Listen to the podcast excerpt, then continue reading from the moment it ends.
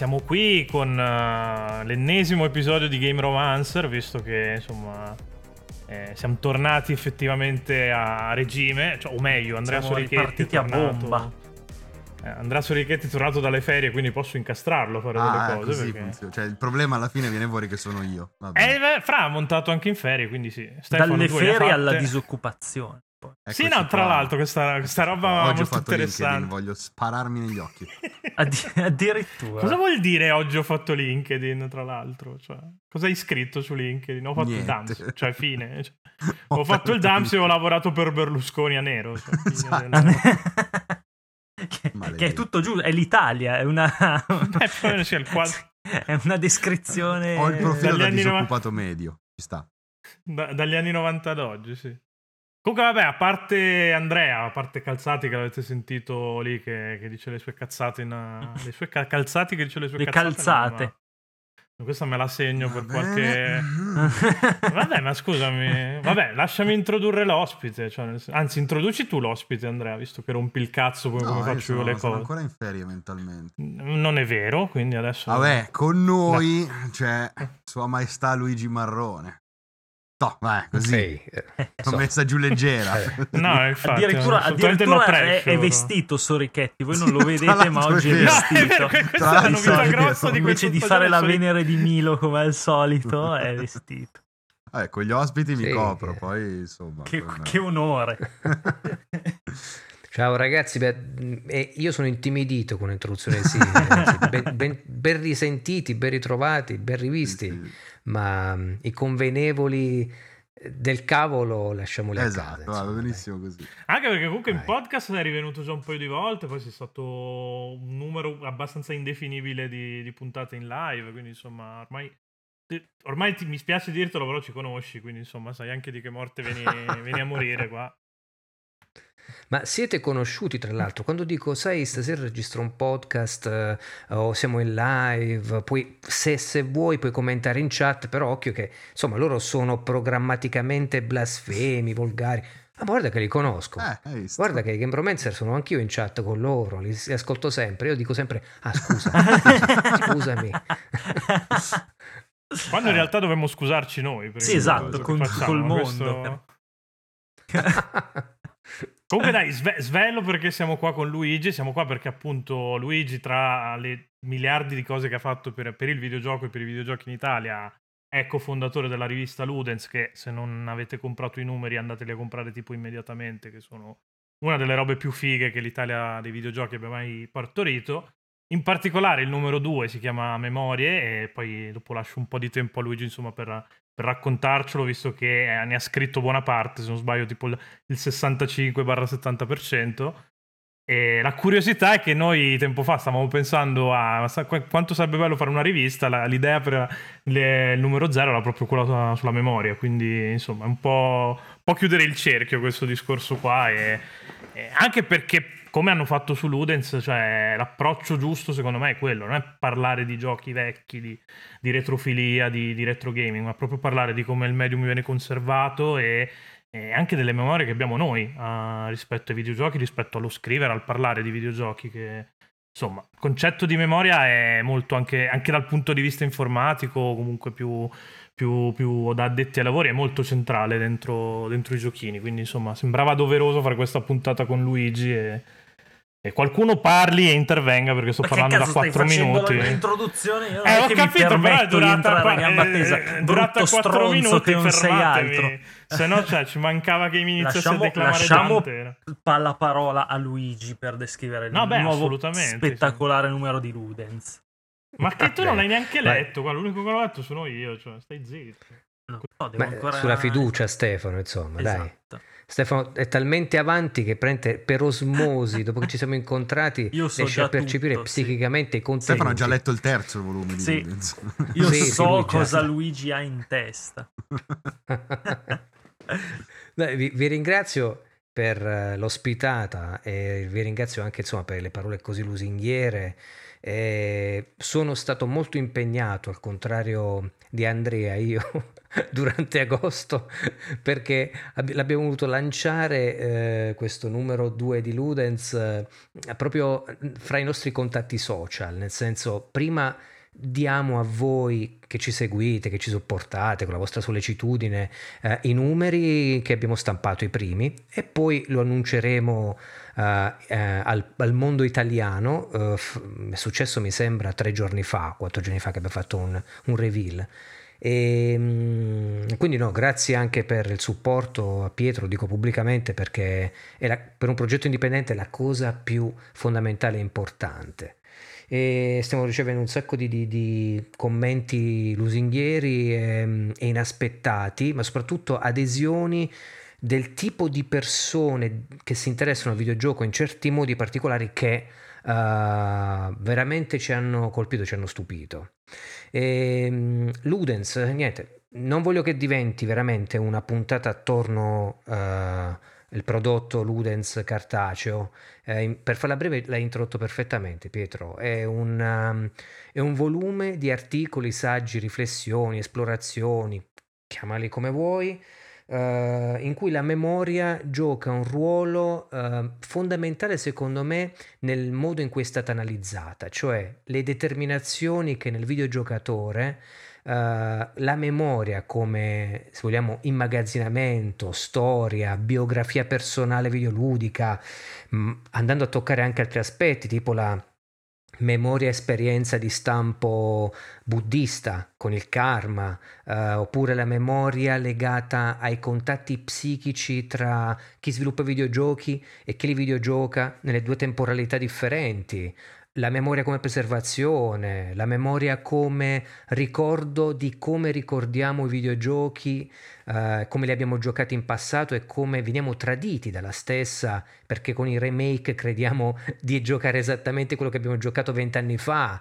Uh, la memoria come mh, mm, resurrezione olografica. C'è un articolo della mia cara amica Alessandra Arcieri che parla di... lei scrive scenograf... eh, scusate, sceneggiature per uh, ologrammi interattivi e quindi ricostruisce personaggi prendendo archivi uh, di, uh, storici di persone non, di cui non si ha nemmeno le foto non sia nessun documento visivo o audio, solo degli scritti magari raccontati da terzi e vi costruisce su creando una memoria inventandosela, rendendola plausibile. Insomma, le declinazioni della memoria questo numero di Ludens eh, escono fuori dal concetto che dicevi tu, Pietro, di retrofilia, dal concetto di nostalgia, di videogioco un medium d'affezione per, le, per, il quale ci si rimane invischiati perché è legato alla nostra adolescenza, un periodo che ci ha fatto sentire vivi al centro dell'universo e protagonisti con i videogiochi. E, e quindi sono esplorazioni che ci tenevamo a, a voler in qualche modo rendere presenti e a declinare secondo vari aspetti tematici. Beh, eh, io, diciamo io lo ascolterei per giorni. Sì, cioè, no, esatto, questa cosa, no, tutte queste cose qui sono, sono fantastiche. Cioè, sì. Più che altro perché, eh, cioè, veramente il, il, concetto di memoria nel videogioco ha una, una possibilità d'applicazione veramente infinita. Ma poi dal eh. micro al macro, perché la memoria era il nostro problema nelle memory card, cioè fare ma, spazio ma perché io sono memoria. convinto del fatto sì. che il videogioco sia diventato adulto nel momento in cui, cominci- cioè in cui è, è, è, stata introdotta la possibilità di salvare la memoria, no? di, di, tenere memoria di dati. Perché a quel punto ti sei potuto espandere, sei potuto andare oltre a livello, cioè parlo di videogioco adulto dal punto di vista ovviamente narrativo principalmente, perché uh, per il resto c'erano videogiochi adultissimi già, già prima che, eh, che, non ci, che, non si potesse salvare, però a livello proprio mh, mm, mm, interno al, al videogioco, il, il, poter registrare qualcosa ha permesso al videogioco di, di evolvere, di, di diventare sono, di più. Sono, sono veramente poi il salvataggio, secondo me. Adesso faccio un discorso un po' che oltre è proprio un, un, checkpoint di vita perché tu il videogioco te lo giochi in un periodo, cioè da quando puoi salvare non sono più i giochi che ti fai in un pomeriggio in sala giochi. Sì, cioè, magari prima del salvataggio c'erano le descrive un password, periodo. ma non era la stessa Descrive cosa. un periodo, descrive delle cose che ti succedono, che può anche non succederti un cazzo, è comunque una cosa che ti succede, può essere anche un periodo Sì. vuoto della tua vita riempito magari da un gioco, o può succederti una cosa bella, una cosa brutta, e tutto questo poi diventa memoria del videogioco stesso, che non è nostalgia, non è un... è proprio, diventa parte integrante dell'esperienza, secondo me. Sì, è una incorporazione, se vogliamo, dell'esperienza virtuale all'interno di quella tua analogica, ma da un punto di vista proprio psichico, da un punto di vista proprio di tessuto cerebrale, dal punto di vista proprio di percorso sinaptico che crea eh, una convivenza fra i due aspetti, reale e virtuale, eh, che non può essere più considerata dissociata in modo freddo e analitico. Tant'è che nell'editoriale io riporto la, la frase di William Gibson, in cui per l'ispirazione eh, riguardo al concetto di cyberspazio ha visto semplicemente giocare dei ragazzini a degli arcade e si domanda dove vanno quelle immagini quando si spegne il computer, la macchina, se ne vanno dietro in un qualche posto che non riusciamo a Vanno a vedere, però ci sono. A sedimentare. Noi, ecco, con Ludens abbiamo provato a guardare, a vedere oltre, dove vanno a finire quelle immagini, cosa vanno a determinare, dove ti possono portare come videogiocatore anche all'infuori del videogioco, perché le contaminazioni sono tante, non solo dal punto di vista esistenziale, esperienziale, ma secondo me anche di modus pensandi di, a livello, sappiamo, no, ideologico, a livello politico, ma anche a livello di ehm, ciò che può accadere all'essere umano, se vogliamo, dopo a- aver abbandonato il proprio corpo anche, no? Quando si viaggia in astrale, quando ci sono le esperienze di stacco della coscienza. I videogiochi fanno, diventano parte integrante di questi processi proprio perché si attaccano a quello status di memoria, no? si registrano a livello di engrammi e determinano anche le scelte degli individui. Io ho cercato veramente di analizzare anche aspetti legati a, mm, a dove ti conduce il videogioco, non soltanto per gli interrogativi che ti pone, ma perché tu registri certe cose, altri videogiocatori no? Perché ti trovi a giocare certi videogiochi o a preferire certi generi e altri invece in maniera diversa si, si dedicano ad altre mm, risultanze? Perché questo accade? E secondo me la memoria ha un ruolo fondamentale. La memoria, che è un qualcosa che deriva non solo da, paradossalmente, noi come biografia attuale, ma anche da dove magari proveniamo da una condizione magari esistenziale precedente a quella di questa incarnazione. E, e qua scomodo i buddisti, il karma eh, e, e quant'altro. È la determinazione futura, dove cavolo stiamo andando quando registriamo emotivamente. Tra l'altro me la sono giocata con la parola emotività e emozione perché era un titolo che poteva entrare tranquillamente nel discorso, perché l'esperienza memoria emotiva eh, è, corre- è correlata fortemente agli argomenti di cui trattiamo. L'emozione è quello che determina molte volte l'intensità della memoria, del ricordo. E, e niente, quindi queste sono in, in- in grosso le, le- le- le- le declinazioni a cui ci siamo, ci siamo spinti e che speriamo veramente riescano a, a aprire una prospettiva analitica quando ci troviamo davanti il pad o la tastiera o il mouse in mano e pensiamo che ci sto a fare io adesso qui? Dove voglio arrivare e, e perché? Da dove provengo e dove, dove mi sta andando? portando questo? Sì, che poi E- appunto in questo passaggio eh, da dove provengo e dove sto andando, poi di mezzo si mette il videogioco, cioè nel senso che dove sto andando in realtà molto spesso lo determina a un certo punto anche cosa sto giocando, cosa voglio, cosa voglio giocare, cosa mi capita sotto mano.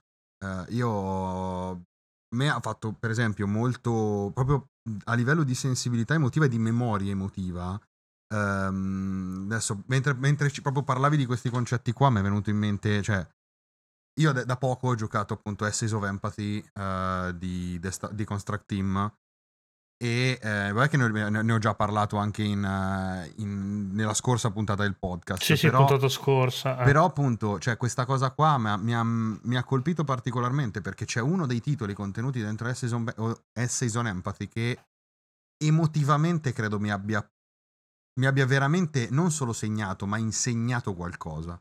Ok, quindi chi, chi ero prima di quel uh, di, di, Behind Every Great One, che è appunto il titolo uh, della raccolta a cui faccio riferimento, uh, ero una persona prima di giocarlo, sono una persona diversa dopo. E quella cosa lì è andata a impattare pesantemente con la mia memoria, sia con la memoria che ho di quel titolo, cioè sia con la memoria che ho di Behind Every Great One, sia con poi la memoria che ho di me stesso, nel senso che ah, c'è stato un... cioè quel videogioco mi ha spinto e mi spingerà a comportarmi, spero, in maniera differente nella vita di tutti i giorni. E non è, la prima, non è assolutamente la prima volta che succede. È la prima volta che mi succede per una cosa così piccola, a livello proprio di dimensioni. Sì.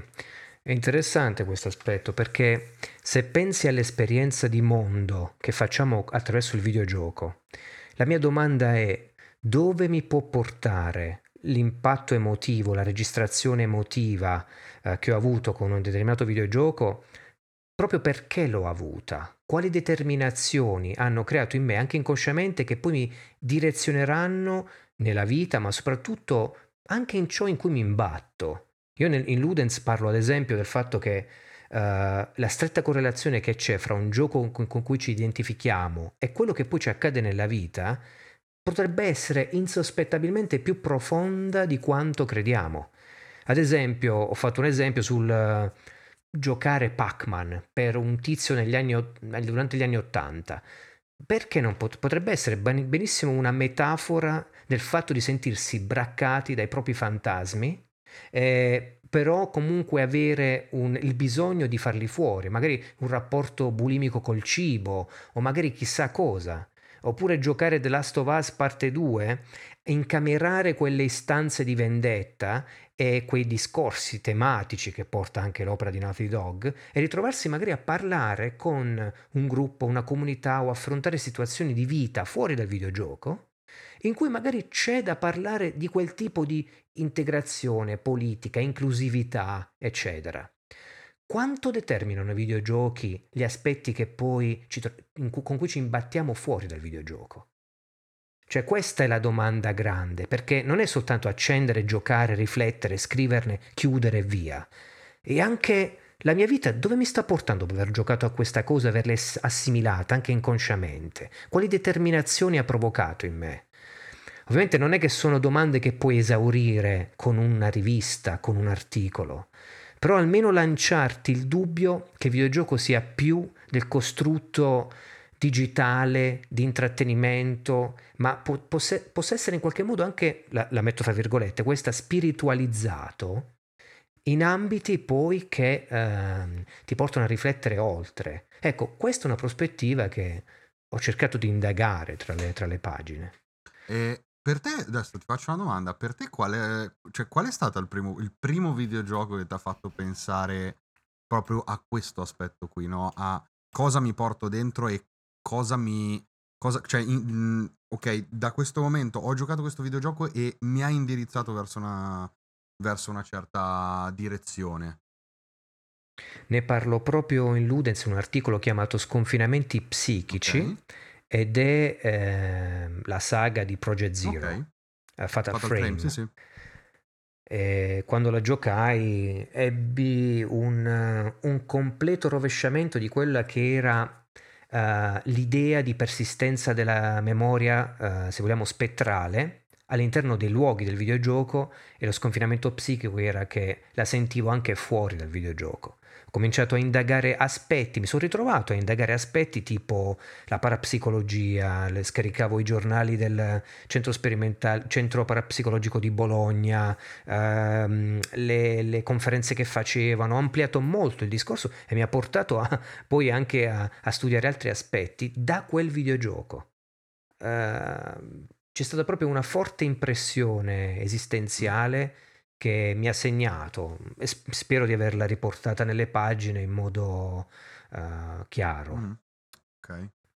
No, è mega interessante come cosa, cioè, perché cioè, ti dico anche io su, sul concetto di memoria legato al videogioco ci ho riflettuto tanto a partire dal fatto che io ho una pessima memoria per le cose importanti, ma riesco a scandire la mia vita in base ai videogiochi. Cioè, quello io- anche io. Sì, è proprio è una cosa con cui, con cui si scontrano le persone che mi conoscono perché a volte ricollego un momento al fatto che in quel periodo stavo giocando a.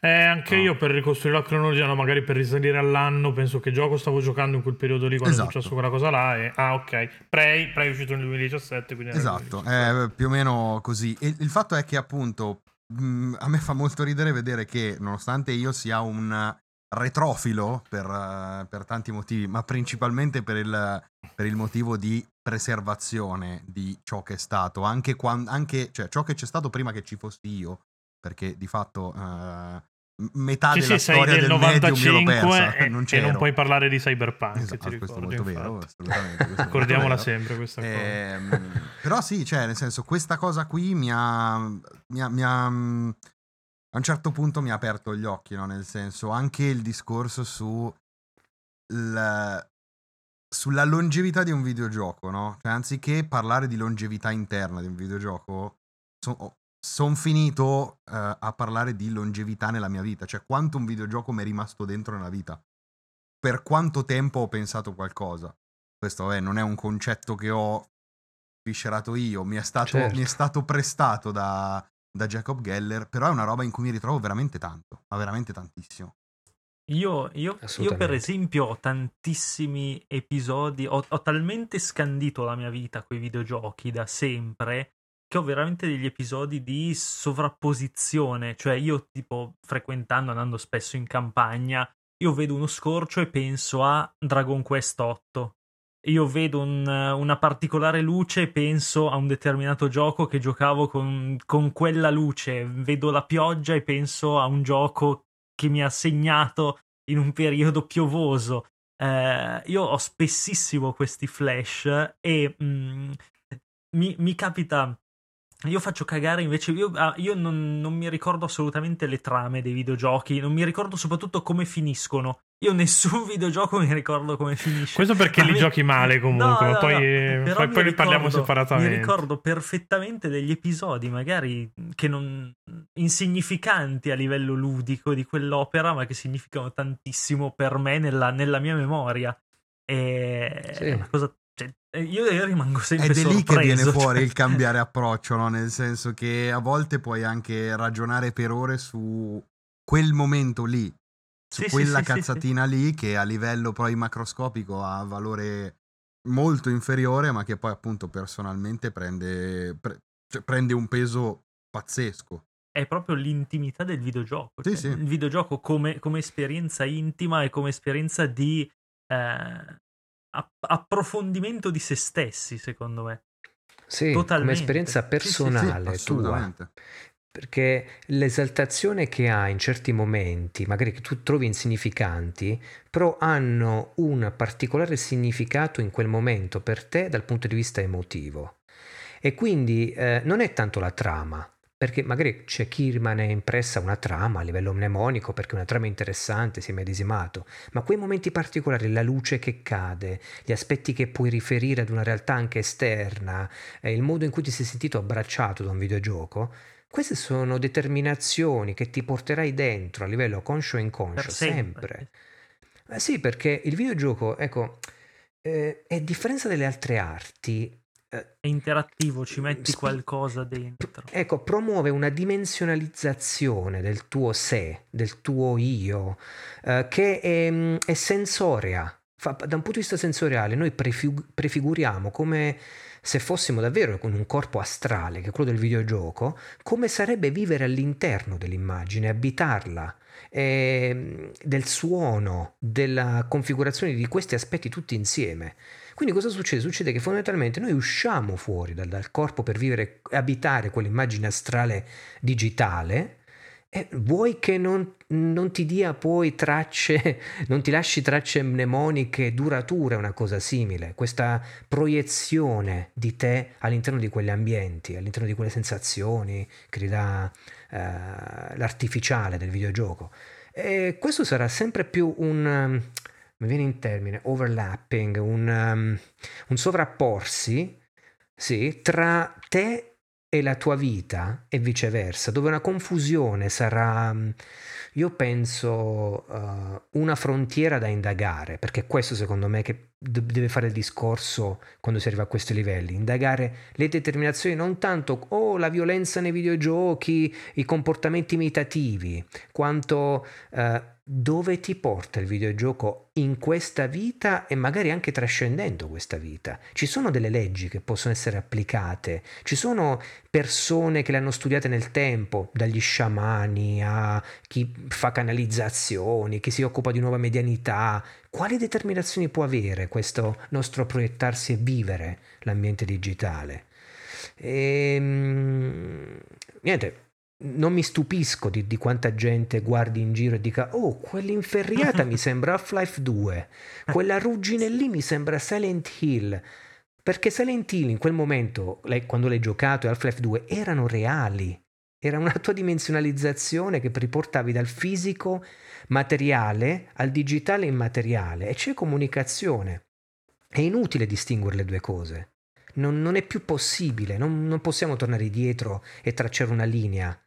Uh, l'hai vissuto. Su ciò che è reale e ciò che non. Vi- è un vissuto. È come, è come visitare una sì. città, l'hai visitata. Eh, ti ha lasciato qualcosa, sì. un'architettura, una luce, un, un, incontro. Una nostalgia. Una nostalgia. Cioè, certo. È un'esperienza che hai fatto, non puoi, non puoi cancellarla, non puoi dimenticarla. No, Bella o brutta. No, no, no. L- l'avete letto il libro di Ivan Fulco, Virtual Geographic?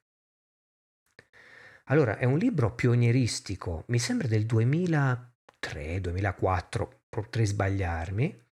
Um, è il primo libro, credo, italiano fatto di esplorazioni nei mondi videoludici. Lo trovate tra l'altro a pochi euro, io lo, lo pagai al tempo più di 20 euro, adesso si trova a 7 euro, 8 euro, um, in cui tratta proprio di questi aspetti, cioè come vivere l'ambiente digitale e come in qualche modo si possa tracciare una cartografia del sé uh, viaggiando all'interno di questi degli ambienti. Poi lui gioca cose fa- all'epoca sulla bocca di tutti, Half-Life 2, Manhunt, gioca Silent Hill 2, eccetera, eccetera.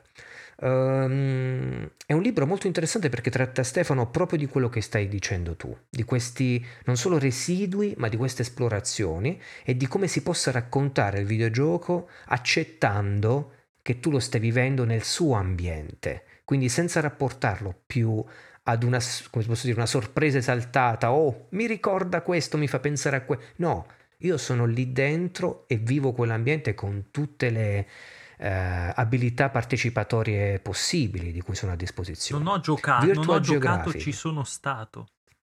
Eh... Beh, sì, per sì, me sì. questa è la mia storia con, con Yakuza. Cioè, io Stavo quando... pensando proprio a quello. Sì, sì, no, io che, che mi innamoro di, della saga di, di Yakuza, eh, passo anni della mia vita a vivere Kamurocho, quindi il quartiere che poi in realtà è costruito sopra alla Kabukicho di, di Tokyo, e succedono due cose.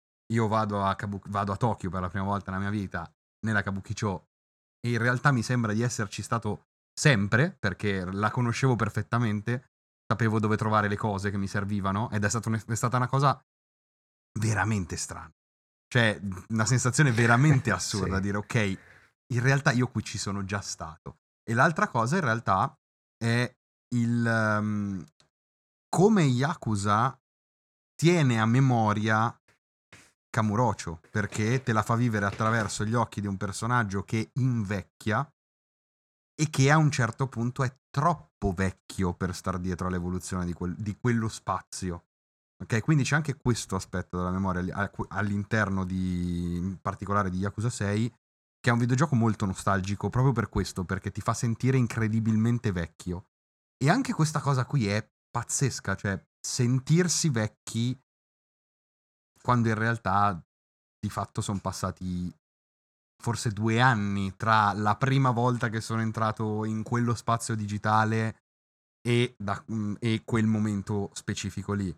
Quindi in realtà mi ritrovo moltissimo in questa cosa del, degli spazi virtuali, cioè della memoria degli spazi virtuali e di come poi eh, li si introietta a livello proprio di, di coscienza e conoscenza. Quindi sto libro me lo, me lo spizzo appena possibile perché una cosa su cui rifletto tantissimo in realtà. Sì, ne avevamo anche parlato diverse volte. Infatti devo fare la prova del 9 quando vado a New York perché avendo giocato un sacco di giochi open world di Spider-Man eh, devo sì, vedere sì, se no, riesco a muovermi. Ma... Vabbè, per un periodo Activision spammava quella mappa lì ovunque. Cioè certo, è, è, la stessa cosa che invece poi fa, per esempio, l'hai citato prima tu Luigi, in Silent Hill. Silent Hill cambia sempre. Eppure non cambia mai. Sì. Cioè, ogni videogioco ambientato a Silent Hill è un videogioco che racconta una Silent Hill sempre diversa. E perché la Silent Hill del primo non è la Silent Hill del secondo, eh, né di quelli dopo. Ed è una cosa assurda perché in realtà Silent Hill sembra quasi più scenario di un sogno lucido, cioè di un incubo lucido più che, tante, di, più, più, più che un, uno spazio effettivamente esistente. Sì, sì, lo è. Eh, Silent Hill si basa sui personaggi, sì. quindi tu devi guardare il, come il personaggio proietta se stesso in quell'ambiente perché fondamentalmente è una traslazione dei drammi sì, il... in, un ambien- in, un ricettacolo che li concretizza, crea proprio delle concrezioni e aberrazioni interattive. Eh, il 2 in questo è proprio... È magistrale perché si stacca sì, anche dalla trama principale. Vedi, hai detto una cosa prima, Andrea, mm. eh, mi, mi hai fatto riflettere. È, sono importanti i personaggi. Il fatto di vivere Yakuza con un personaggio che si è fatto anziano, dopo due anni da quando è rientrato nel suo mondo, alla fine, quindi un tempo relativamente breve, ti fa pensare anche al videogioco a come riconfigura la temporalità vissuta attraverso la soggettività dei suoi sì. personaggi. E questa è una cosa che lo puoi fare soltanto se interagisci Sfido averti visto, che ne so, sei film di Yakuza, se esistessero film di Yakuza in due anni, e dire mi sento vecchio adesso. Non avresti avuto quell'adesione epidermica che ti fa sentire quella, mm, eh, quel passaggio temporale, sì, se non fosse stato attraverso il videogioco.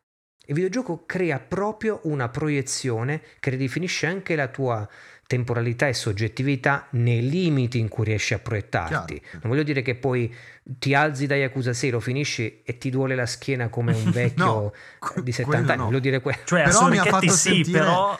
Sì, no, quello, ma, perché quello anche prima. quello prima anche, però mi ha fatto... Esatto. Cioè, io questa cosa in realtà l'ho anche scritta mi ha fatto capire per la prima volta mio nonno. Cioè, mi ha fatto capire mio nonno che guarda Milano e che non la eh, riconosce eh, più. Perché ti, succe- perché ti, è successo? Non ti era mai successo di vedere eh, no, che una esatto, volta era tutta non mi era mai campagna. successo di vedere cambiare qualcosa, anche perché eh, se vivi in una città tendenzialmente cambia velocemente, ma in maniera graduale, quindi ti abitui ai microcambiamenti. Eh, esatto, te ne accorgi se vai A me succede quando torno sì. a casa dove vivevo prima, nel paesino sì, dove vivevo prima è cambiato tantissimo rispetto a quando cioè, ero perché non ci sei dentro, no? eh no, esatto, ho perso gli ultimi dieci anni di quel posto lì, tante cose sono uguali, tante banalmente, no. eh, banalmente il bar dove andavo adesso è, ha un altro nome.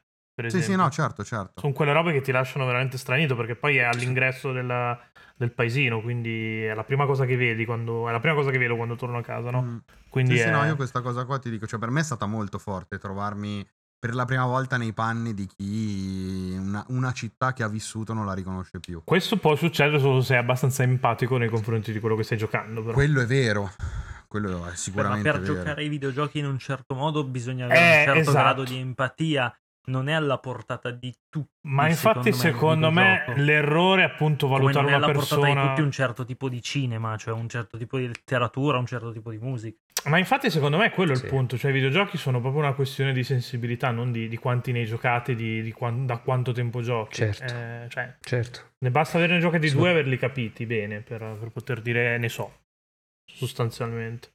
Sì, se, se vuoi esprimerti sul videogioco secondo me devi accertarti uh, che la tua sensibilità sia in linea con quello che hai giocato e, e metterci di tuo perché altrimenti, vabbè, non, abbiamo fatto mille, mille, volte il discorso sulla critica videoludica, culturale che sia, ma uh, è questione di sensibilità. È il giocatore che fa il videogioco alla fine eh, e che lo vive, lo realizza anche perché ehm, senza, vi- senza tanto... videogiocatore il videogioco non, non, finisce, cioè non inizia e non finisce, quindi... Sì, sì, no, a differenza lo... del cinema. Eh. Il film lo fai partire. La vita da un punto di vista ontologico, se non c'è nessuno a percepirla... C'è un racconto bellissimo, ragazzi, di Philip K. Dick, che tra l'altro non è in nessuna raccolta. L'ho trovato online in PDF dove hanno sentito parlare addirittura nella sua biografia, per dirti meraviglioso, proprio questa persona si chiama, mi sembra, La Formica e tratta di come il mondo sparisce quando la solita persona che si credeva umana invece era un automa, gioca con i suoi circuiti per eh, cancellare fondamentalmente la sua esistenza e alla sua compagna dice quando io eh, trafficherò adesso col mio cuore i miei circuiti, eh, tu mi vedrai sparire, ma eh, sparirai anche tu. Il che sembrerebbe assurdo perché lei dice no, sparirà il mondo soggettivamente per te, ma io ci sarò ancora. E invece quando verso la fine si stacca i circuiti, insomma, e sparisce, anche lei comincia a svanire, si rende conto soggettivamente che sta svanendo. Quindi c'è questa, questo specchio di soggettività che in realtà poi diventa una oggettività. E la sparizione dell'uno comporta anche la sparizione oggettiva e soggettiva dell'altro, che è una prospettiva tremenda, cioè terrificante se vogliamo, ecco.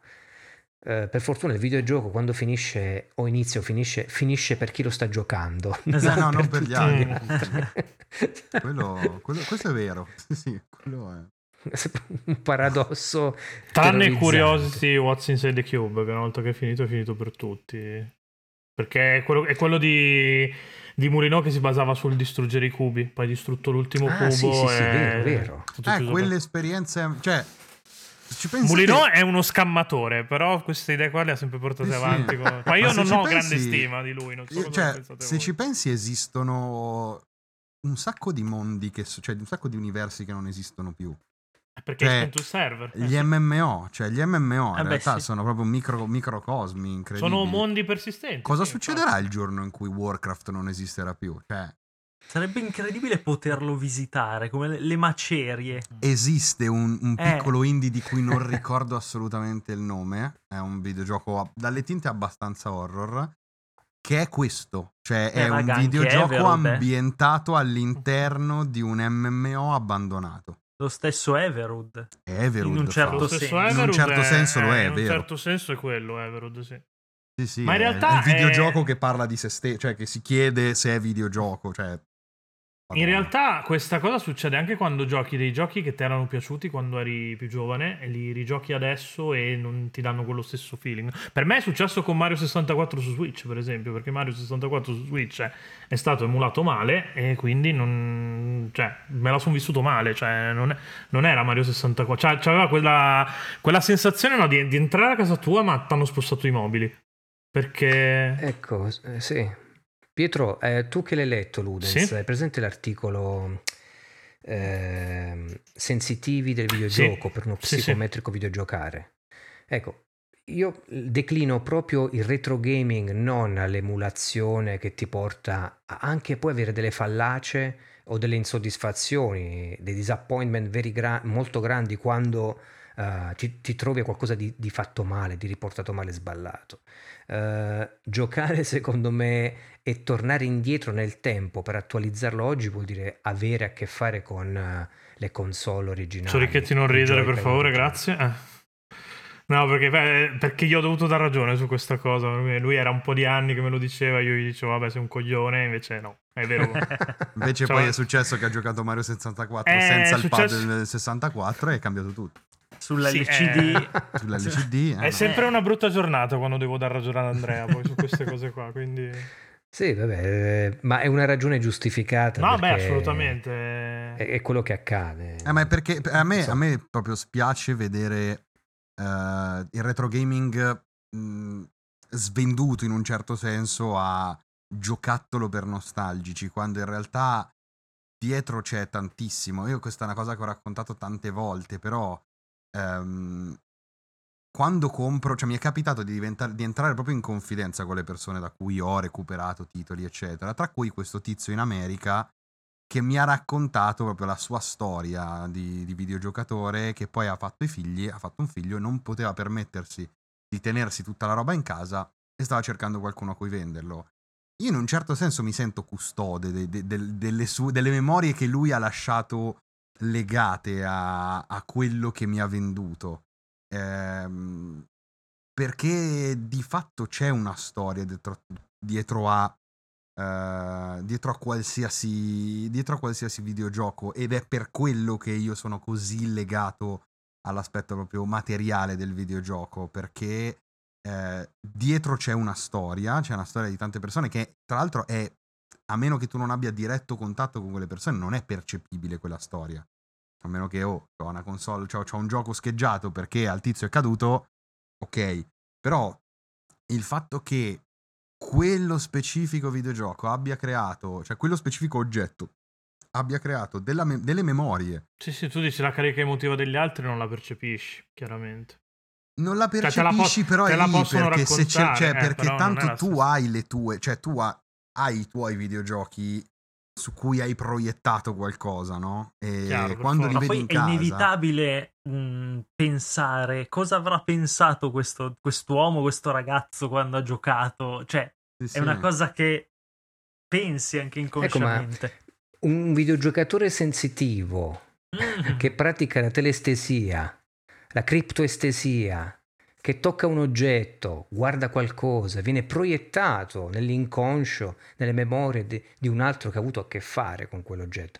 Io questa cosa l'ho indagata nel, nel mio pezzo, ovviamente preso a prestito per estendere, estremizzare il concetto di uh, retro gaming uh, proprio passionale, spiritualizzato. Uh, però mh, non lo escludo totalmente, cioè almeno nel discorso, ecco, tra chi sviluppa un dato videogioco e chi lo sta giocando. Nel momento in cui tu, Andrea, stai giocando, che ti posso dire, un Yakuza 6 e ti trovi a un certo punto a provare certe cose e un altro giocatore in, l'anno dopo, quindi parliamo di due temporalità diverse, prova in quel momento una certa cosa, a prescindere dalle temporalità diverse, voi siete collegati dalla qualità del momento emotivo che in quel momento il videogioco ha promosso. Questo crea, e l'ho indagato in Ludens, un eh, contatto di tipo psichico che se vogliamo è inconscio, ma non si può negare che non ci sia, perché il videogioco ha dato una guida per favorire quel tipo di eh, qualità emotiva in quel determinato momento. E quindi non è che bisogna essere sensitivi ovviamente per provare il proprietario della Nintendo 64 che ho trovato al mercatino dell'usato, se tocco mm, il suo slot per le cartucce, mi fa entrare all'interno del vissuto del suo precedente proprietario. Non dico questo, ma quando stiamo giocando, quando prendiamo un oggetto, una, un pad del passato, eccetera, secondo me accade qualcosa che anche dal punto di vista inconscio ci ricollega. Sì, sì, sì, assolutamente. Poi beh, si scade nella fisica eh, quantistica. Eh, beh, cioè, Però io, io sì, allora sì, no, certo. voglio, sì, andare, voglio andare, ancora oltre. Invece la connessione che c'è tra il giocatore e il suo creatore anche. Sì. È una cosa a cui tu, ci, tu dovresti leggerlo Ludens 2 no Steph. ma io lo leggerò sicuramente. Eh, no, sì, no, esatto, cioè io, dei soldi. sì. io al momento sono proprio cioè ho 0 euro sulla carta però appena ricarico appena mi entra qualcosa ovviamente li spendo su Ludens i soldi. No no eh, ragazzi non è che sono però nel senso sì, siete così interessati no, no, ma sono il primo che quando potremmo creare dei contatti. quando l'ho letto eh, io tra l'altro non ce l'ho in versione io, digitale. io sono sempre molto affascinato dal fatto che il, il videogioco più di ogni altra forma d'arte parte ti permette di entrare nella testa del suo creatore, dei suoi creatori, cioè dei suoi artisti. Sì. Abbiamo anche la fortuna che tante volte puoi, puoi interagirci, che è una cosa che magari certo. con altri mezzi, cioè nel senso se vai a studiare Picasso adesso è morto, cioè non ci parli più con Picasso. Kojima no, con Kojima magari un'intervista dove qualcuno gli ha chiesto una roba che volevi chiedergli tu la, la trovi. O sei culo, sei arrivato a un certo livello per cui te lo sei potuto permettere di. Però quella, di quella, quella interazione incredibilmente intima non è. Non, non, non è sì. trascende la, il fatto di essere una, una, come dire, una condivisione commerciale del prodotto. Cioè, Peraltro, in questo senso, Non so se l'avete letto il libro di Kojima che è uscito adesso in Italia, quello Il gene del talento e i miei bellissimi No, devo, devo andarlo a recuperare però. In realtà a me ha fatto specie perché è un, non, è un, non è un libro scritto particolarmente bene, cioè, o meglio, è un libro scritto da Kojima, quindi è super... Neanche i suoi videogiochi sono scritti Sì, vabbè, particolarmente. ok. Però è, è però- proprio lui che ti, racco- ti, ti sbatte in faccia tutto quello che pensa in, in maniera verbosa perché ti deve spiegare tu. Lui È ripetitiva anche eccetera. magari, Esatto, eh, esatto, sì, infatti. sì. È lo stesso concetto ripetuto all'infinito. Ma è come Eh, Metal Gear praticamente. Però la cosa, la cosa veramente forte di questa cosa qui è che eh, essendomi innamorato delle opere di Kojima eh, nei miei anni da videogiocatore, in un certo senso ero convinto di conoscerlo. Però Il gene del talento è un libro che parla di memetica e di quelle che sono le opere che hanno avuto un'influenza su Kojima e, su- e quindi di riflesso su ciò che ha, ehm, su ciò che ha creato. In particolare, lui fa ritor- dentro questo libro qua fa ritornare, mm, cioè riporta il personaggio di The Boss, eh, che molti potrebbero vederlo come un personaggio materno, no? nel senso un infa- cioè uno potrebbe leggerlo in mille modi diversi. Però lui dice fondamentalmente, io ho letto questo libro, adesso perdonatemi, non ricordo come si chiama questo libro, non lo conoscevo, è un libro che parla di, di questa persona che si sveglia un giorno ed è un gatto e vive in un mondo di gatti. E c'è questo personaggio, questa gatta all'interno della storia, i cui comportamenti poi alla fine ha detto inconsciamente probabilmente sono diventati compor- cioè, gli atteggiamenti, i comportamenti di The Boss. Ok? Questa roba qui, cioè il bello del videogioco è che tu puoi, puoi avvicinarti, ma non entrerai mai davvero nella testa de- di, Puoi di speculare. Puoi speculare. Puoi speculare, sì. Poi è vero, cioè la fortuna di avere qualcuno, poi per alcuni magari non è una fortuna, scoprire tutto, mm, fai, perdi un po' di magia. Vabbè, ma, magari, ma in quel eccetera. caso basta che non, non ti vai a Che leggere. non ti vai a leggere, talento, esatto. quindi- Però poter, poter avere appunto un, um, un testo redatto da quel creativo che- con cui tu sei entrato in contatto con- durante tutta la tua vita, eh, che ti, ti sbatte in faccia il fatto che tu in realtà non lo conosci, cioè non puoi entrare, non- per quanto ti impegni. No, no, tu ti sei convinto di conoscerlo. Tu stai ma- leggendo Kojima così come leggi le sue opere t- attraverso i tuoi occhi, attraverso Eh, certo. quello che ti, fa, che ti si accende nel cervello giocando la sua roba. Che è il motivo per cui le recensioni non possono essere oggettive, tra le altre cose. Esatto. questo Vabbè, questo qua, grande classico, face- esatto, facendo sì, sì. un salto quantico che non c'entra un cazzo, però ci tenevo a dirlo. No, no, assolutamente. Però appunto, cioè, questa cosa qua mi ha colpito, cioè pensare che in realtà quel personaggio che mi ha affascinato, che, su cui hai ragionato tanto nella vita perché in qualche modo ti ha segnato, cioè quello di, quello di The Boss è uno dei momenti che da videogiocatore mi porterò dentro per tutta la vita. Cioè, quello è stato Sì. il mio primo omicidio vero. Sì. Sai una cosa, Andrea? Eh, nel 2014, eh, tramite il podcast eh, eh, Cerebro, eh, con il mio amico Logan, che è anche realizzatore della rivista Ludens, eh, lui ha invitato in una trasmissione, poi vi giro il link, ehm, Giacomo Talamini, che è il, eh, il Solid Snake, se vogliamo italiano, sta a capo di Hive Division, quella mm, sì, produzione... sì, quelli che hanno fatto Metal Gear Philanthropy. Esatto. Eh, cosa è successo? Che praticamente io ho fatto delle domande, delle interviste a lui perché volevo capire quale connessione psichica poteva mai esserci tra lui che interpretava un personaggio di cui aveva mutuato comportamenti, attitudini, carattere, personalità attraverso i videogiochi ehm, e lui stesso eh, in un'ottica di visione futura riguardo a Metal Gear Solid 5, cioè da tutto quello che sai, che cosa accadrà in Metal Gear Solid 5 secondo te? Ancora usciva Phantom Pain al tempo.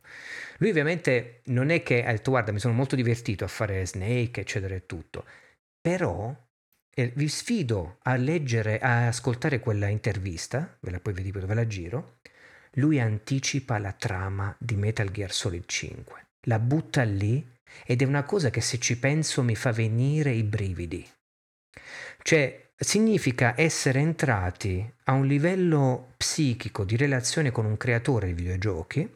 Tra l'altro, questo per, per Stefano sempre, eh, c'è proprio un articolo su Ludens chiamato La coscienza dei videogiochi, sottotitolo Tra videogiocatori e sviluppatori, una questione transpersonale. È quello di cui ti avevo mandato la foto della headline, Stefano. Ah, sì, pezzo ok, là, tra l'altro. Sì, sì, sì. Vedi sì. che ti conosco, eh. Sì, sì, sì. Ormai. Eh beh. E, Ehm, in cui indago questo aspetto qui e vi dirò una cosa che è successa a me, eh, questo mi riferisco anche ad Andrea dopo l'esempio che ha portato.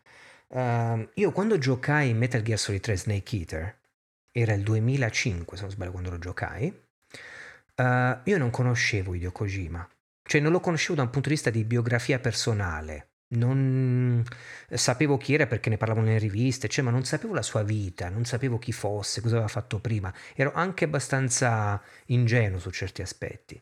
Ma mi ricordo la nostalgia che mi lasciò quando venni a sapere, alla fine delle battute di gioco, che quello era il padre di Solid Snake, padre genetico, insomma. Perché l'ho pensata questa cosa? Perché sentivo una forte, non so perché, nostalgia e mancanza del padre.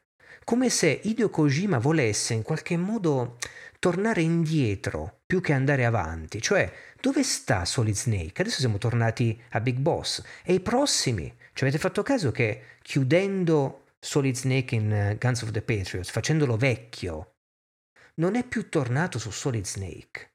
È tutto uno scavare al passato e al padre. E là ho capito cosa sia successo quando lui, il trauma della sua vita è stato perdere il padre da Tra l'altro in maniera atroce, perché Sì. nel libro, in quello che dicevo prima, racconta cosa è successo.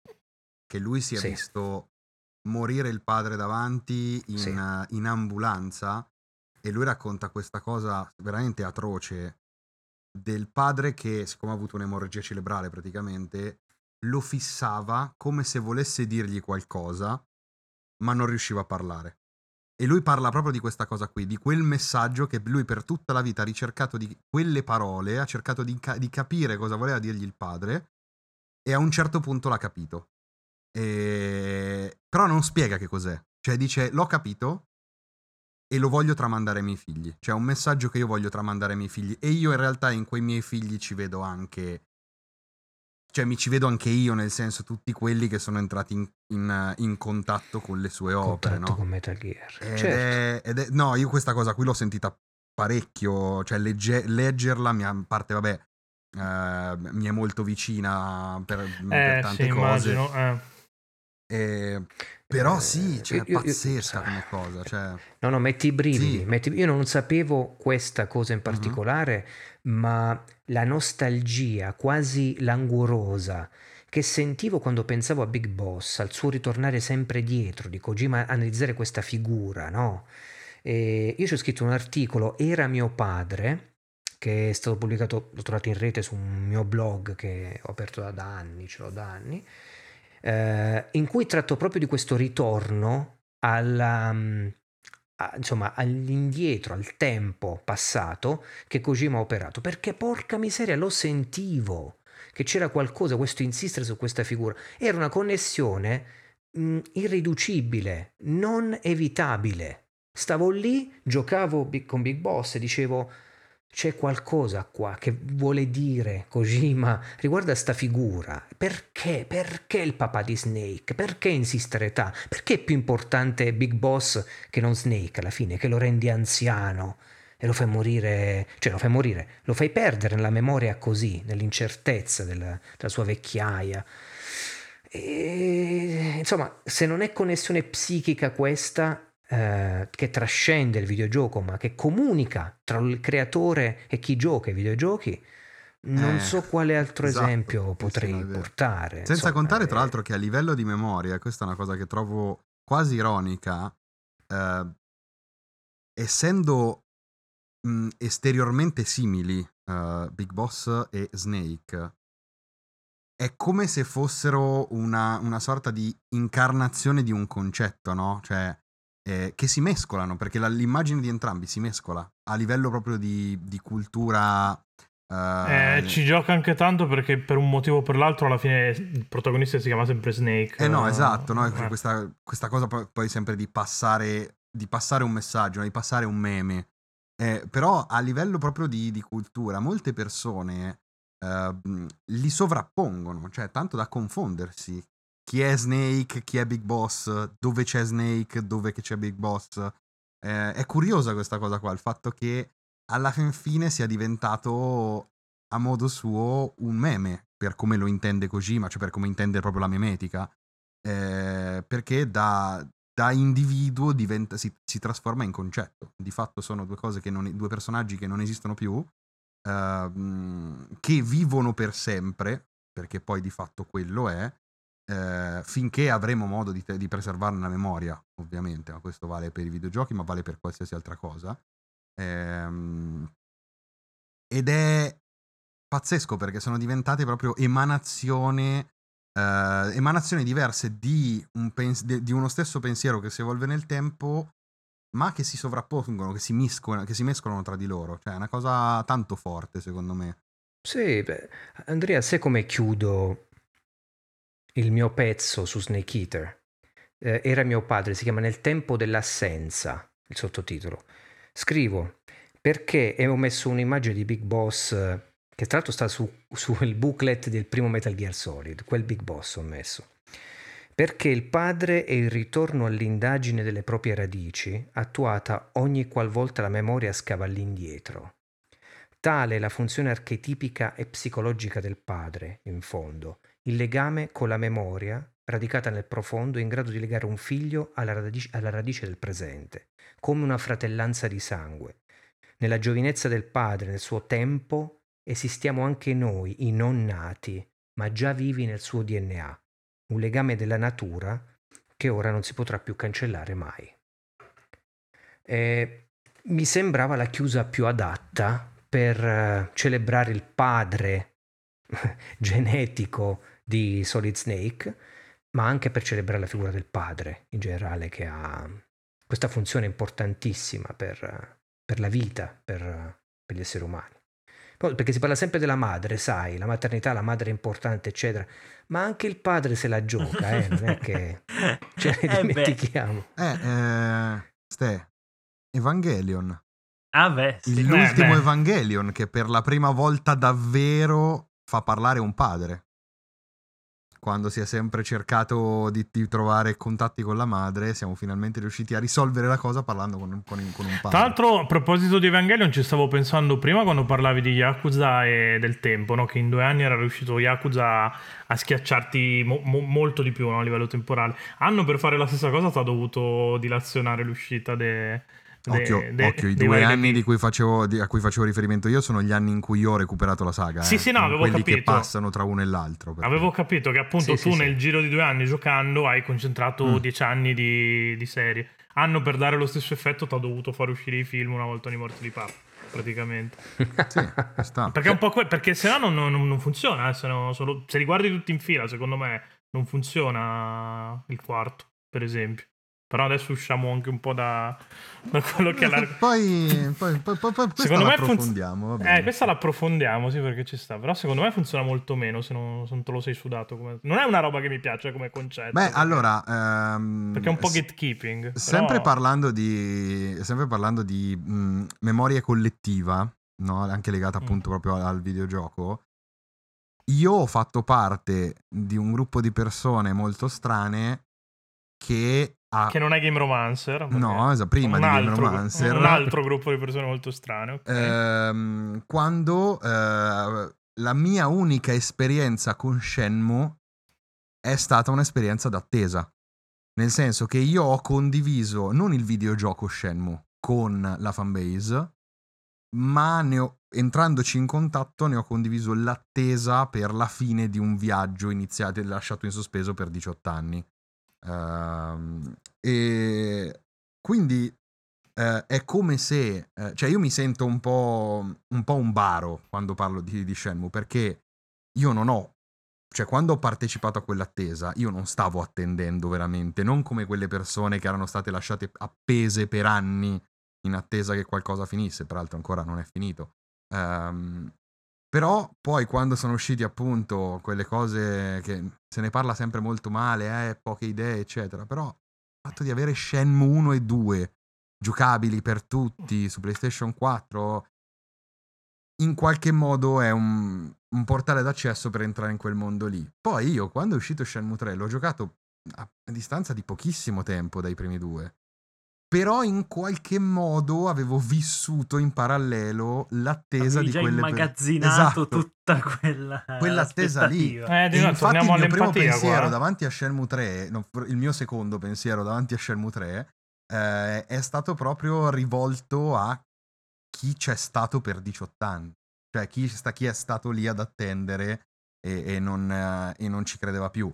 Tant'è che la cosa che, che mi ha toccato di più di Shenmue 3, che peraltro è un videogioco che sbaglia tantissime cose, è, parlando di memoria, il diario che Ne è presente parlato, in Shenmue sì. 3 che all'interno di, un, di uno degli- dei, dei luoghi più importanti di tutto il gioco c'è questo diario a cui era possibile, su cui era possibile scrivere tramite Kickstarter, quindi finanziando il progetto su Kickstarter si, si otteneva la possibilità di lasciare un messaggio. A me, io ho passato ore veramente a leggermi tutte le dediche lasciate su quel diario e ha- la- una delle cose che mi ha colpito di più è quanta gente non c'era più.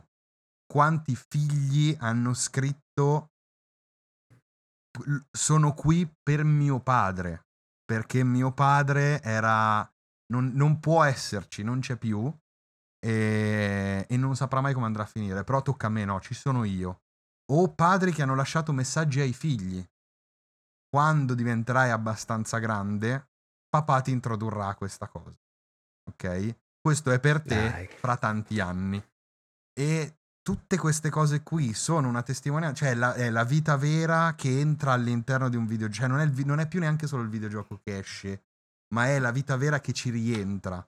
Ed è una cosa di, un- di una semplicità poi spaventosa, ma che... Eh, perché di fatto è il concetto che l'amore trova sempre una strada, no? Eh, quanto- esatto. Che sembra una roba da Baggi Perugina, però è quello. Ma è vero, ma è concetto. vero. Eh. Cioè, leggendo quella roba lì, se sai cos'è successo a Shenmue, se sai cos'è successo a Yu Suzuki, Mm. che è tutta la vita che ci prova a finirlo, eh, se sai tutte queste cose qui e ti trovi di fronte i messaggi di chi, cioè le testimonianze, il segno di chi non c'è più,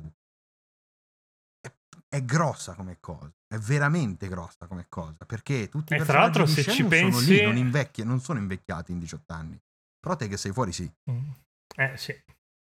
E magari sei morto. Anche E magari, eh, magari appunto il treno l'hai visto perché Tra l'altro, se ci pensi, quel diario ti ha fatto in un certo senso essere qua. Perché è una delle poche cose che avevi scritto in no, crowdsourcing. no, sì. no, è venuto fuori dopo. No, no, era già ancora dentro. crowdsourcing. Eri, eri ancora in crowdsourcing. Fidati. Dopo andiamo a ricontrollare. Comunque, vabbè. Va bene. Que- questo è quello che si chiama scherzi della memoria. Eh, sì, esatto, esatto.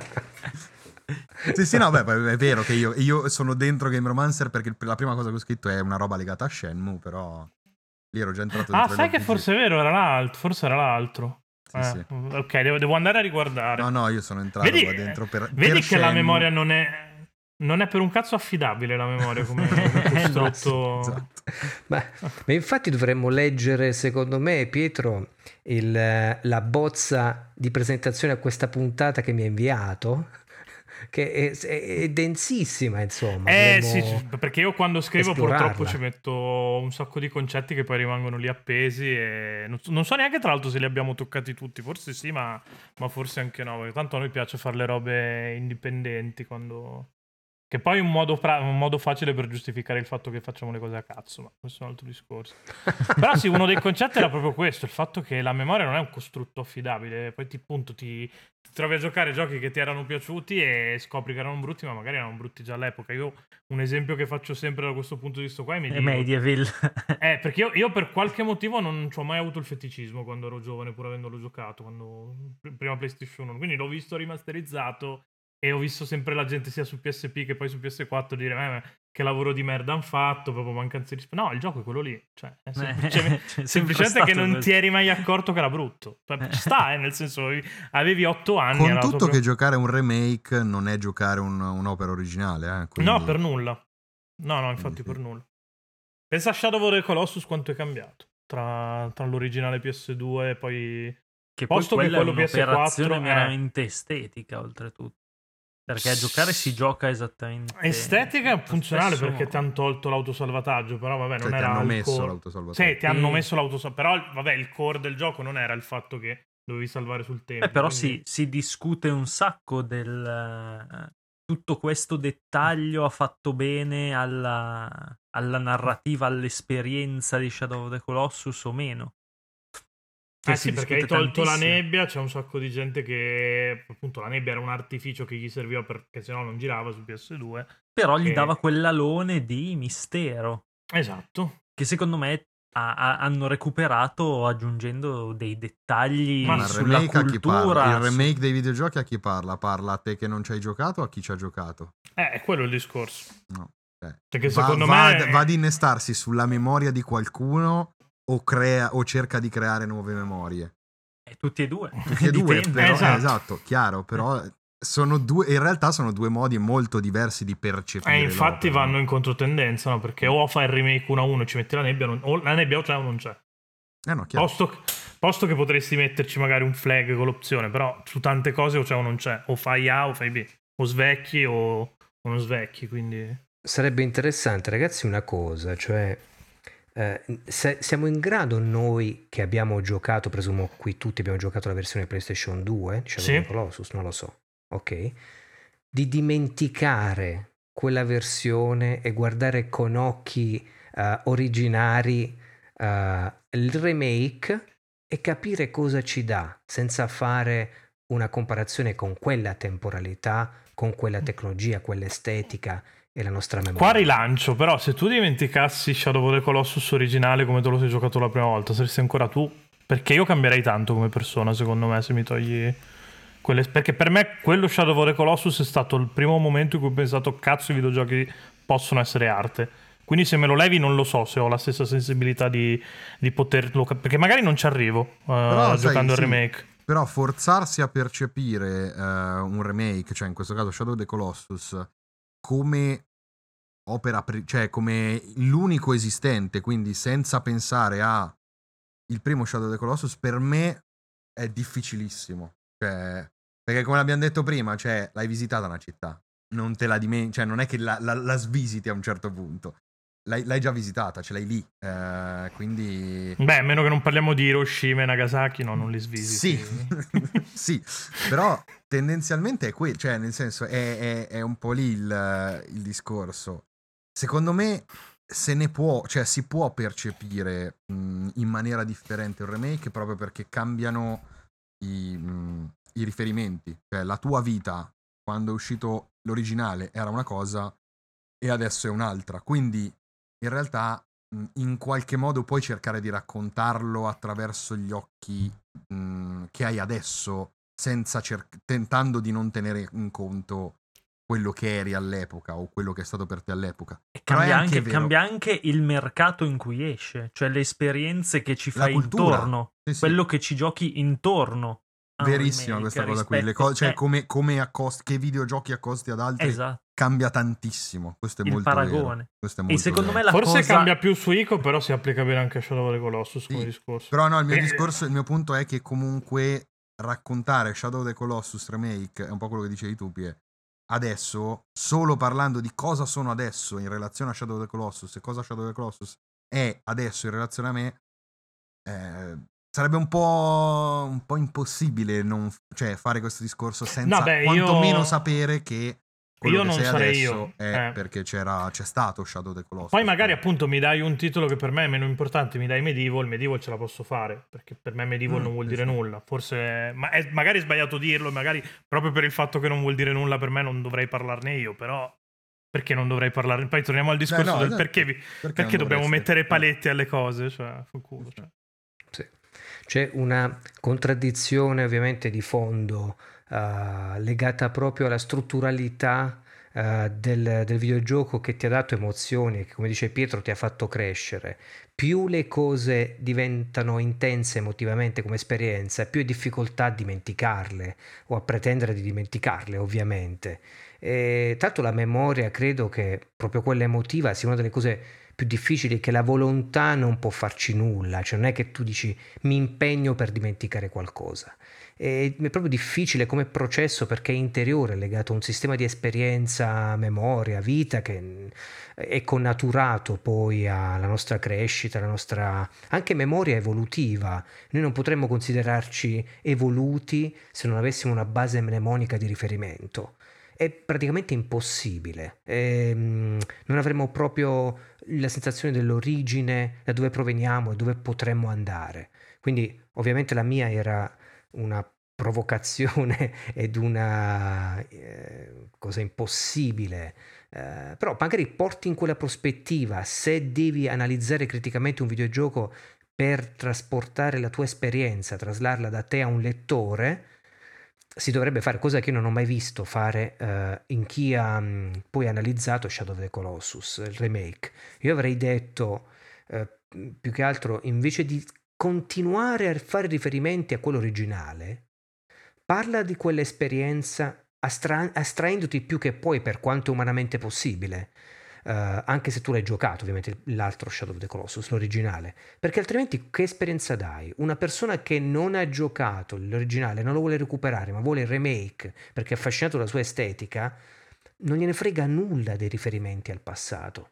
Cioè, ma proprio zero, dice voglio sapere, dammi informazioni su com'è il gioco adesso, cosa dà, perché 16 colossi, cosa, che senso di libertà.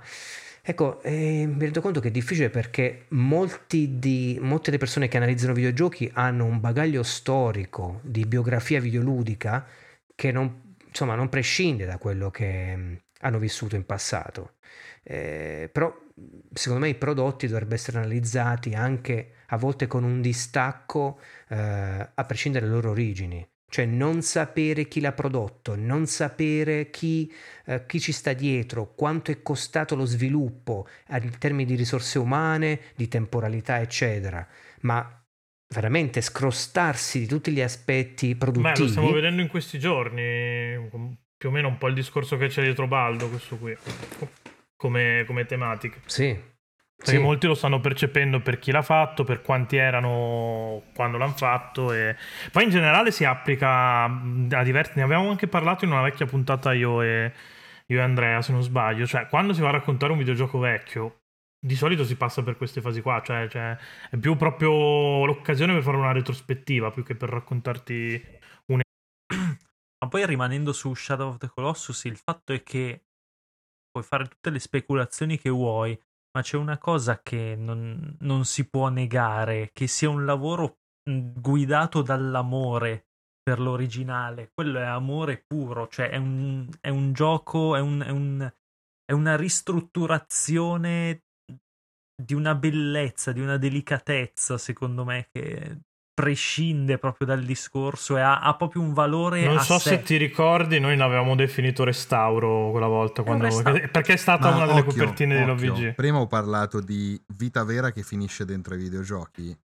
Shadow of the Colossus Remake ce l'ha questa cosa. C'è un dettaglio di Shadow of the Colossus Remake che in realtà ehm, nobilita, tenta di nobilitare tutto il fermento culturale che c'è stato intorno ed è il segreto che è stato aggiunto all'interno di Shadow of the Colossus, che è una stanza in cui è possibile trovare una determinata spada. E questo segreto in realtà è stato inserito perché il team di sviluppo, proprio perché innamorato dell'opera originale, ha, ri- ha riportato all'interno del gioco, del remake del gioco, quello che è stato una sorta di eh, di leggenda Eldorado, metropolitana. Esatto, di leggenda metropolitana legata a Shadow of the Colossus, per cui c'era un colosso segreto. Secondo è un po' come, un, colosso un po' come se Game Freak ti avesse messo effettivamente Mew sotto, Mew sotto un camioncino. Esatto, eh, sono quelle cose quella, lì, cioè, video, cioè, hanno avuto l'opportunità ed è non si fa molto spesso di ricostruire al 100% quel videogioco mettendoci dentro però una, um, un riferimento a quanto quel videogioco sia stato importante, cioè comunque all'impatto culturale di quel videogioco. No, infatti, per esempio, Game Freak non l'ha fatto quando ha rifatto. No, no, vabbè, ma è chiaro. Eh, cioè, rosso e blu li ha rifatti tre, due volte con rosso, fuoco, verde, foglie, e poi Let's mm-hmm. Go di fatto sono quello, quindi. Ti fa, ti fa, capire anche tanto di, di, che tipo di operazione è, secondo me, questa cosa. Sì, sì, sì. Però sono d'accordo con lui, cioè nel senso, parlare del videogioco nel momento in cui esce, tentando di dimenticarsi cosa c'è, cioè chi c'è dietro, cosa no, no, beh, dovrebbe essere eccetera. uno sforzo necessario quello. Proprio perché in, i remake, tecnicamente parlando, sono l'occasione più corretta in cui parlare di tecnica, perché eh, se, se, la prendi come recensione tradizionale.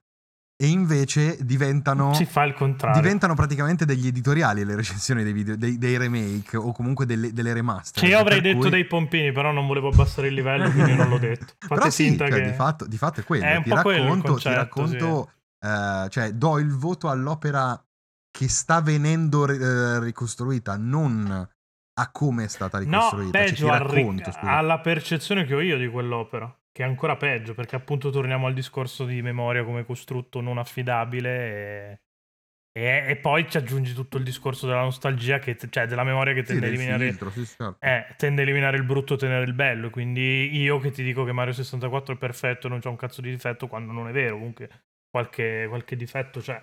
Però per, nella mia testa no, è quello il discorso. Poi sto pensando, intanto io sono d'accordo con quello che dice Stefano riguardo a... Um a quanto sia importante in quanto, quantomeno notificare l'amore con cui c'è stata una aderenza epidermica alla comprensione di un costrutto digitale e la riproposizione che è proprio un atto di celebrazione, cioè eh, Shadow of the Colossus è una celebrazione dell'originale ed è fatto con una, ehm, un'assoluta mancanza di riserve eh, nel volerlo celebrare, nel volerlo riproporre, non c'è stato nessun tipo di Bluepoint non ha fatto nessun tipo di, di, limite, non si è posto nessun tipo di limite, ma soprattutto eh, di problema eh, nel renderlo davvero vicino alla visione che volevano. Quello è un amore, come dire, riporto in vita qualcosa, lo attualizzo e lo rendo esteticamente ancora più avvolgente, ma preservando tutto, cioè preservando le meccaniche. Beh, veramente, ragazzi, è un'opera che, parlando di Shadow of the Colossus, è eh, esemplare da questo punto loro, di vista. Lo, loro si, so, si, dichiarano restauratori, cioè loro si dichiarano in realtà... Um, Uh, diciamo proprio di essere custodi, custodi, di quello che della, è. custodi dell'esperienza originale cioè che, eh. è un, che, è un, concetto che a me piace tantissimo è la memoria storica tantissimo. che poi è il bello e il brutto di, di Demon Souls su PS5 perché Beh, appunto sì. all'inizio io ci ho litigato perché comunque adesso che lo guardo con l'occhio un po' più critico di, che non avevo la prima volta che che l'ho giocato su PS3, ci sono tante cose che, che dici no, ma questi sono scemi. Però dopo un po' scatta la memoria muscolare, anche quella uditiva. In realtà sono arrivato in alcuni livelli, mi ricordavo i suoni, mi ricordavo le linee di dialogo doppiate in originale che hanno mantenuto e, e quando scatta quella cosa qua, non, quella cosa là non ce la fai a voler rimale. Per quanto sia un gioco che per tanti versi è sbagliato, proprio come, eh, però, come design. Al se... custodi dell'esperienza. Cioè, eh, custodi no, è una parola bellissima da sì, applicare sì, sì. a queste cose. Perché secondo me appunto, è proprio, cioè, so, soprattutto in Shadow of the Colossus più che in Demon Souls, Bluepoint è stata custode di Shadow of the Colossus, che ricordiamolo è stato un videogioco che ha venduto tanto, ma che è stato rivenduto tantissimo, cioè è stato proprio buttato sì. via, non, non, era difficile. Non era un'operazione commercialmente di successo da, rip- da riproporre perché di successo. Cioè, non per è Final Fantasy volta. VII Remake che cerca eh. di essere quella cosa che il pubblico ha richiesto per anni è Shadow of the Colossus, cioè un videogioco di nicchia che economicamente parlando ha poco senso riproporre. Eppure custodi. Eh. Sai, eh, pensavo al concetto di memoria applicato al voler tornare indietro al passato. A parte vabbè che il videogioco secondo me è davvero l'arte che eh, può garantire questo, cioè un ritorno epidermico al passato perché ricrea esattamente le condizioni, uh, se vogliamo, accendi un Super NES, lo attacchi a un monitor CRT e hai il ritorno al passato è come se il tempo non fosse davvero passato per nulla dal punto di vista tecnologico. Infatti io scrivo proprio di congelamento del tecnoludico uh, su, su, su Ludens.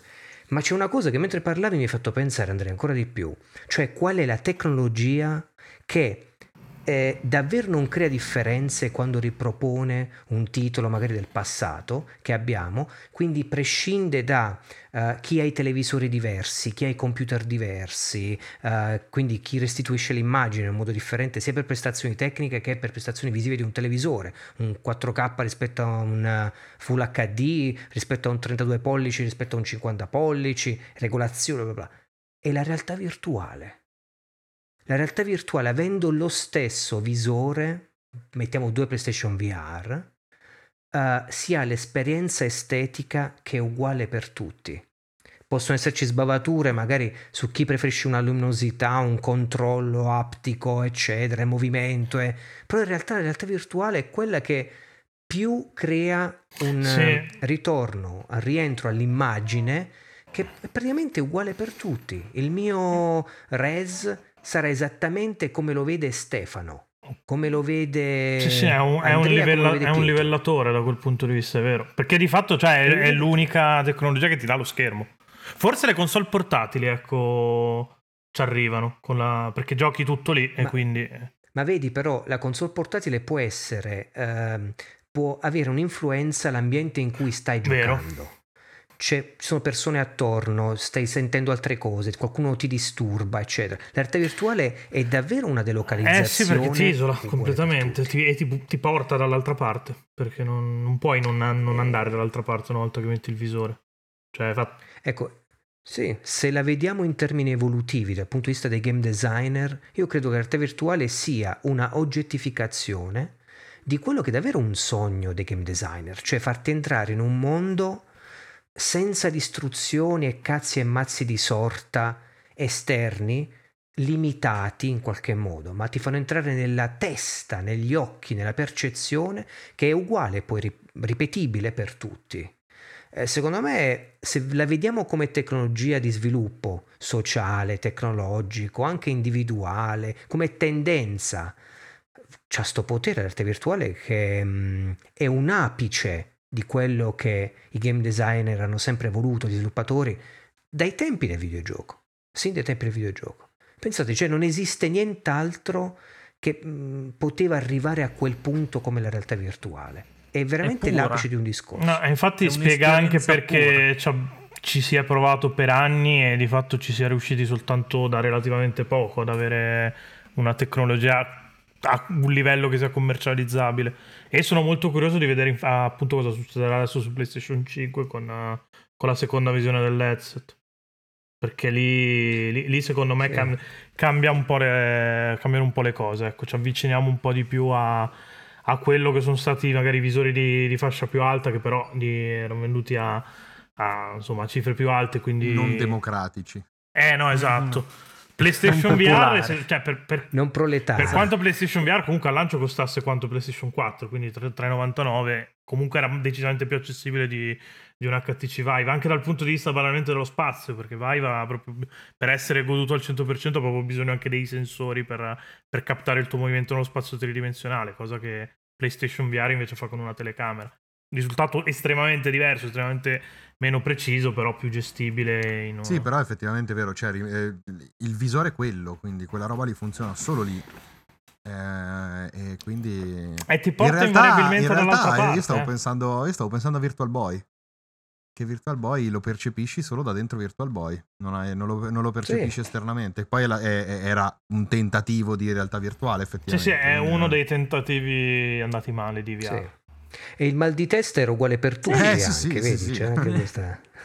mal di testa, il mal di schiena, tutto. Sì, no, mal d'occhi. Le, le, le, retine bruciate. Cioè, io mi sono fatto del male a guardare gli screenshot dei giochi per, uh, per Virtual Boy. Oddio, sì. Quindi no, non oso immaginare cosa sia provarlo da Quello è, è, è, estetica cyberpunk al 1000%. No, era la Nintendo cioè, di Rob e di, del Power Glove. Eh? Cioè, Minchia.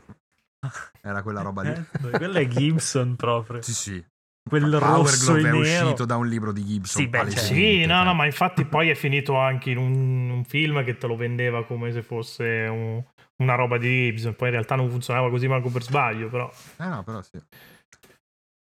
Insomma, eh, rispetto vai, vai. a PlayStation VR, scusa Andrea, 2, io quando penso a Sony penso sempre, sai, c'è sempre questa aspettativa, oh, chissà come sarà, cosa innoverà, quanto sarà meglio rispetto al preesistente.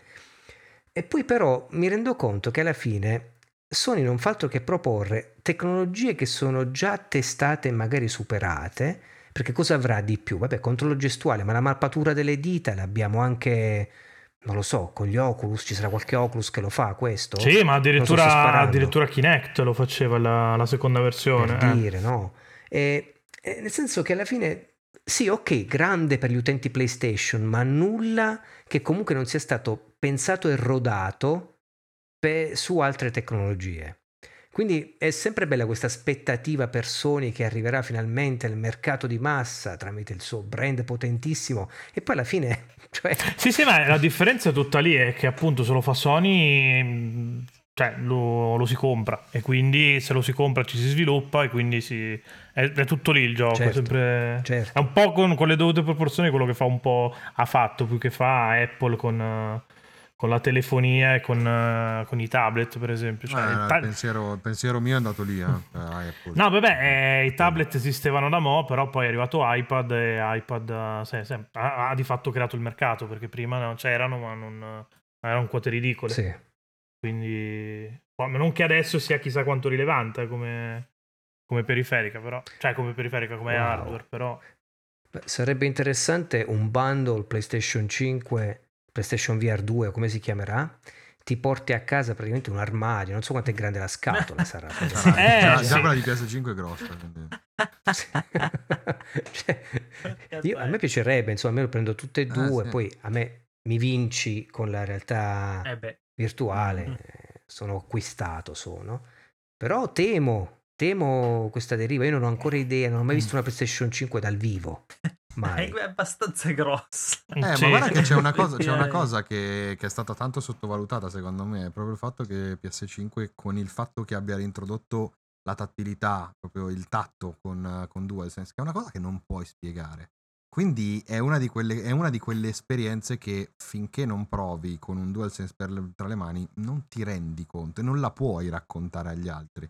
Perché è una cosa che a parole è impossibile da. Eh da no, infatti, no? Cioè, gli dici wow, che bello, ci hanno messo il tatto nei videogiochi, però finché non lo provi dici se vabbè, c'avevo l'H di Rumble anche su, esatto. su Switch. Però, invece, però invece, no. Invece cambia come cosa. Quindi Porca troia se cambia, cioè, ti, ti, ti rende... Tutti e tre avete PlayStation sì. 5? Sì. sì, sì. Stefano non l'ha pagata, però, eh, diciamo. sberriamolo subito che, che gliel'ha mandata dei game I poteri forti me l'hanno, l'hanno mandato. Visto. E, vabbè, sono un outsider, quindi. Ho ancora il privilegio di non aver sviluppato memoria esatto. eh, giocando sì. PlayStation 5. Ma tu come tantissimi altri, in realtà, perché non, non sì. si trovano, quindi... Eh, questa è una situazione particolare, eh, perché è proprio sì. il mondo diviso in due. Chi ce l'ha e chi non ce l'ha...